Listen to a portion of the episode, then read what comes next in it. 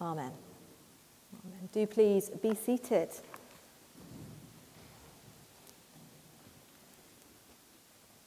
That hymn we heard as you came in this morning, Come Ye Thankful People Come, I wonder if you were really paying attention to the words as you were singing them, or if, like me, sometimes something happens between the eyes from the words on, on the page and the voice that comes out of your mouth and you go on autopilot. But it was a traditional hymn about the gathering in of the crops. And so often, that image of crop gathering can be a little bit at odds with our experience of living in a city centre, can't it? We used to pop to the shops for our bread. We're not used to having to chop the wheat in the field.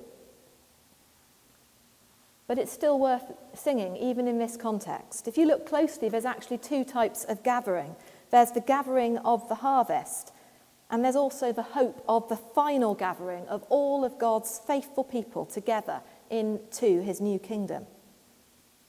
And I think everything in between those two concepts shows us the wider meaning of harvest, which is gratefulness for all that God does and God's provision for both our physical needs and our spiritual sustenance. We tend to turn our minds at harvest to thinking of those who live in countries that are so deprived. We see famine, the effects of climate change. We quite often look to the work of charities like Christian Aid. We're also really aware that these issues are on our own doorstep. Today in this church, we've collected food for our local food bank.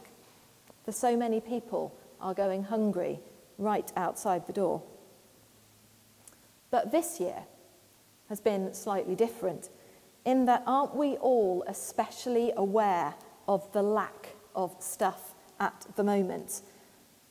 I think most of us have watched the news. We have seen the worries about whether we will get a turkey at Christmas. Not in my house, we're vegetarian, so never mind. Um, but worries about petrol.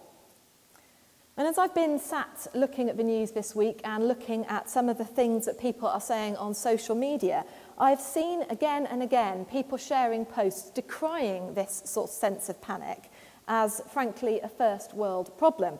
We don't need petrol, they say. It's not an essential good. Just get a grip and we'll all be fine. And yet, for some people, this is actually a real problem. If you need that petrol to get in the car, to get to work, to get the money in the bank, to buy the food to put on the table so your children don't go hungry, suddenly, actually, it is an essential good.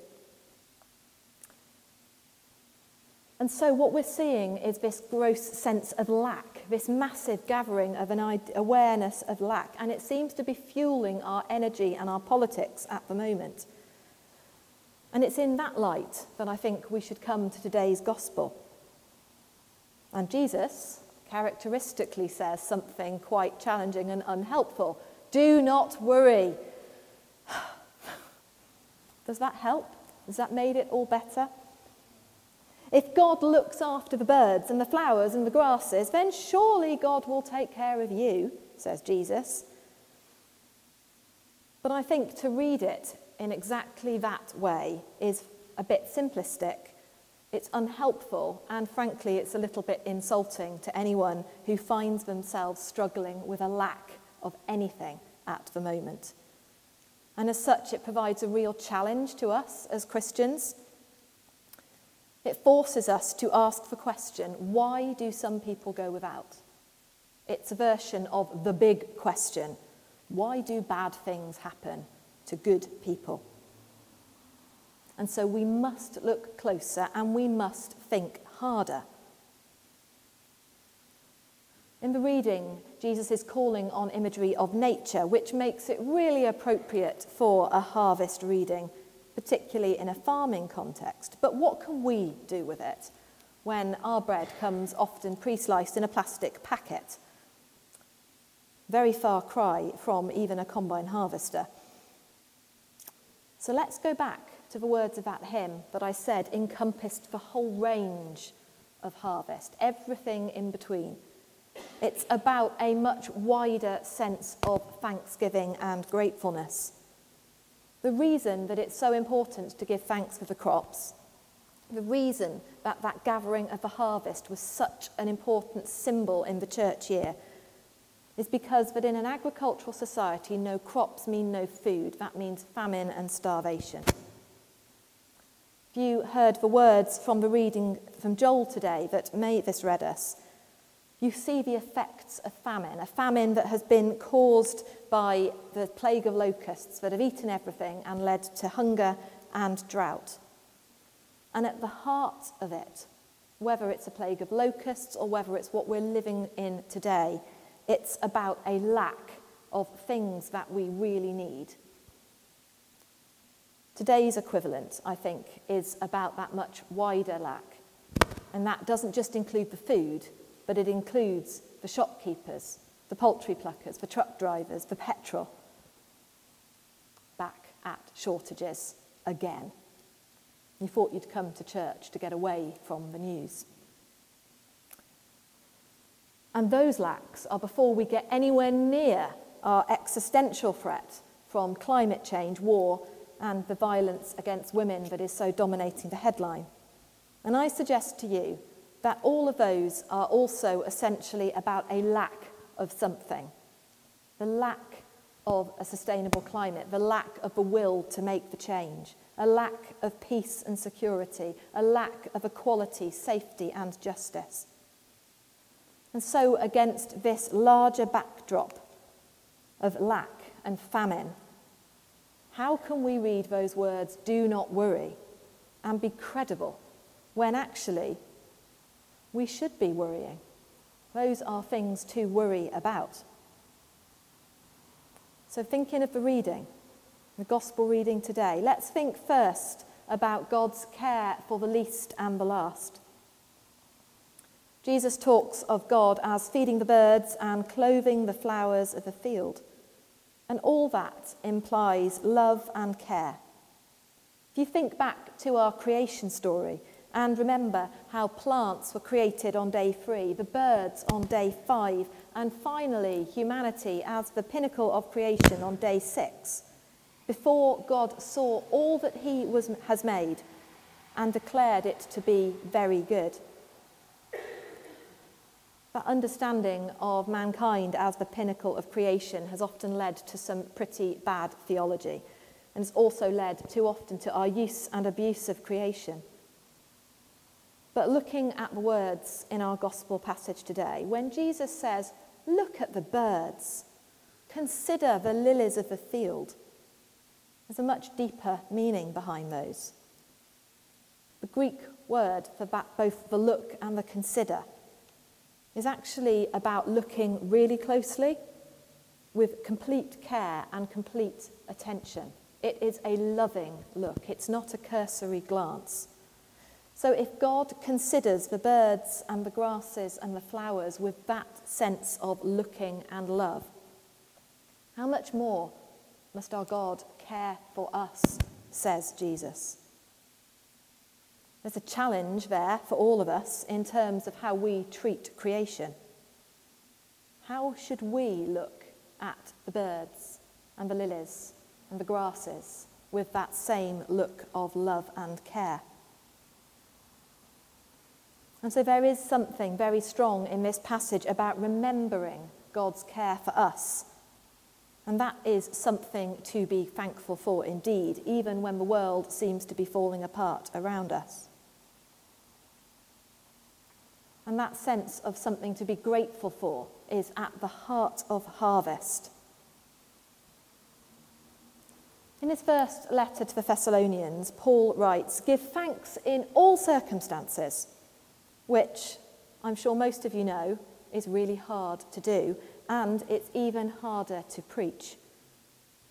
But I think that this passage in the Gospel helps us with that giving thanks in all circumstances because it goes back to the loving consideration. If we practice loving consideration, not only do we get ourselves in right relationship with the whole of creation around us, but it teaches us something as well. Like many this week, I have found myself struggling with the weight of the headlines. as people have phoned me up and said, What can I do? I can't make sense of the world around me. Frankly, it has reduced me to tears on a number of occasions. It's been a fairly grim week, hasn't it? And as I was talking with someone about it, I happened to glance past them out the window. And in the bird bath was a robin with the most beautiful red breast I think I have ever seen. It was having a bath. Frankly, it was enjoying itself. It looked like it was living its very best life. What a spark of joy in a day that had felt very heavy and full of dark, dark things. Look at the birds, says Jesus. So, how about in the darkness, we look not just for the big things, big things like food and health and peace, but what if we look for the tiniest, tiniest moments that have good and light and joy and kindness? Because we find them more often than we would think, even in the midst of the most difficult times. The organisation God Venture, who we get a lot of resources for for children and families work, have renamed October this year as Thanktober. And it's about encouraging us all to develop this sense of gratefulness and thanksgiving, to practice it in the tiny things so that when we go without the bigger, we can still be people of joy and thanks. And so I share that challenge with you this month I've photocopied you some sheets that you may have got on the way in, if not, help yourself on the way out, that's got some suggestions of things to think of each day for the rest of October. If you think of something else, be my guest. They're only a starting point.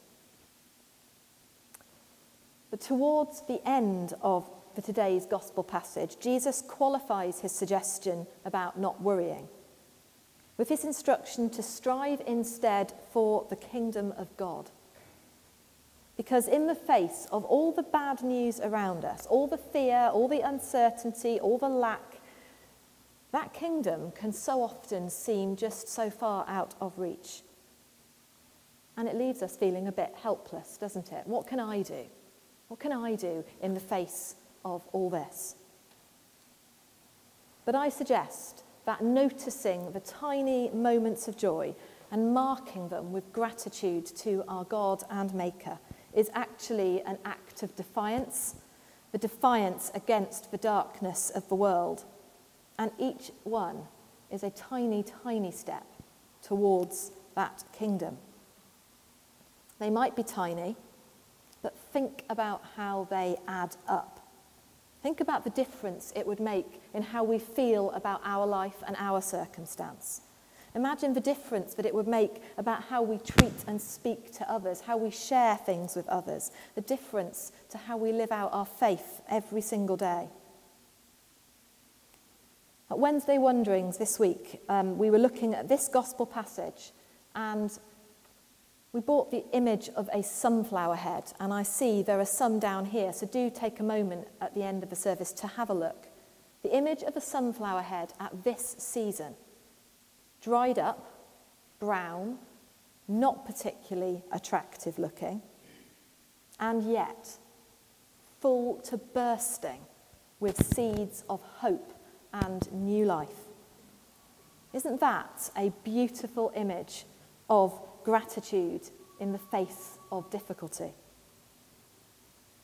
So, this harvest and in this season of Thanktober, let us all be people of thanks, people of gratitude, the noticers and the bearers of the seeds of joy. So I challenge you this month, you've got another sheet with you, and it looks like sunflower seeds. Or if you didn't know they were sunflower seeds, I'm now telling you that's what they are. Stand very still. Don't move. um, I challenge you every day for the rest of this month to write something that you are grateful for, however small, however tiny, on one of those seeds. And maybe at the end of the month or throughout the weeks of the month, bring it back and we will put them up as a display and see how much thanks and gratefulness to our God and Maker we can achieve in this place. Let us be people of thanks and bearers of tiny pieces of joy. Amen.